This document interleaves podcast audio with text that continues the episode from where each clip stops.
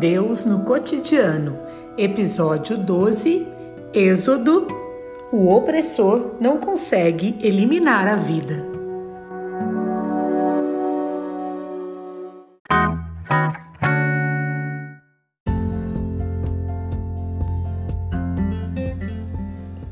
No episódio anterior, encerramos o livro de Gênesis ouvindo sobre os descendentes de Jacó, chamado Israel, que foram para o Egito. Com o tempo, morreram José e seus irmãos, mas uma nova geração foi se tornando numerosa, poderosa, fecunda, a tal ponto que o país ficou repleto deles. Agora, iniciando o livro do Êxodo, vemos que subiu ao trono do Egito um novo rei que nem tinha conhecido José.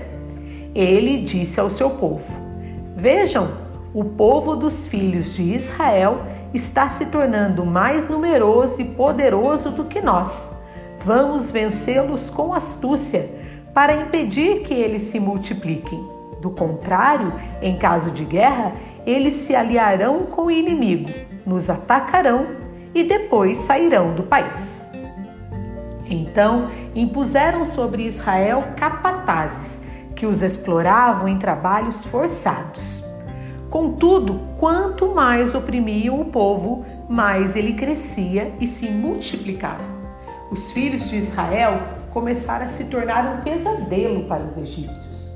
Por isso, o Faraó impôs sobre eles trabalhos duros e lhes amargou a vida com dura escravidão, preparação de argila, fabricação de tijolos, vários trabalhos no campo, nos campos. Enfim, com dureza, eles eram obrigados a trabalhos forçados.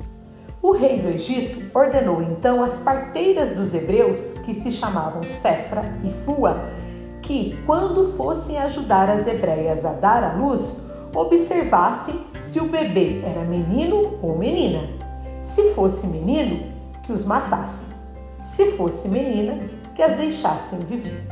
As parteiras, porém, temeram a Deus e não fizeram o que o rei do Egito lhes havia ordenado e deixaram os meninos viver.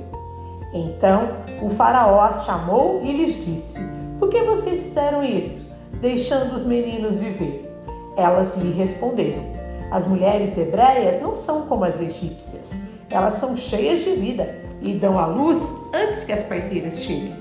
Por isso, Deus as favoreceu.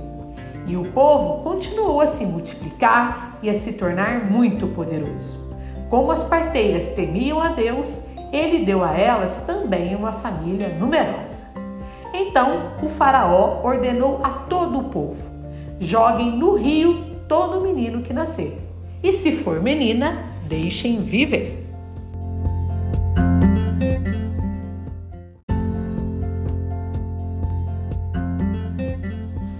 Acontece que um casal da tribo de Levi teve um bebê, um menino. Vendo quanto ele era belo, a mãe o escondeu por três meses. Quando não pôde mais escondê-lo, pegou um cesto de papiro colocou dentro a criança e a depositou entre os juncos na margem do rio. A irmã da criança observava de longe para ver o que aconteceria. Neste momento, a filha do Faraó desceu para tomar banho no rio, enquanto suas servas andavam pela margem. Ela viu o cesto entre os juncos e mandou a criada apanhá-lo. Ao abrir o cesto, que surpresa! Viu a criança, era um menino que chorava. Ela se compadeceu e disse: É uma criança dos hebreus. Então, a irmã do menino que estava ali por perto disse à filha do Faraó: A senhora quer que eu vá chamar uma hebreia para criar este menino? A filha do Faraó respondeu: Pode ir. A menina foi e chamou a mãe da criança. Então a filha do Faraó disse para a mulher: Leve este menino e o amamente para mim, que eu lhe pagarei salário.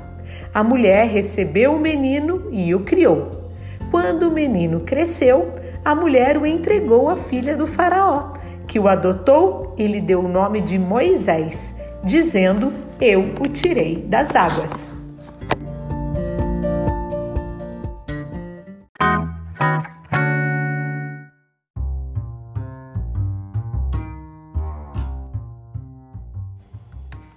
O que trazemos do episódio 12 para a nossa vida?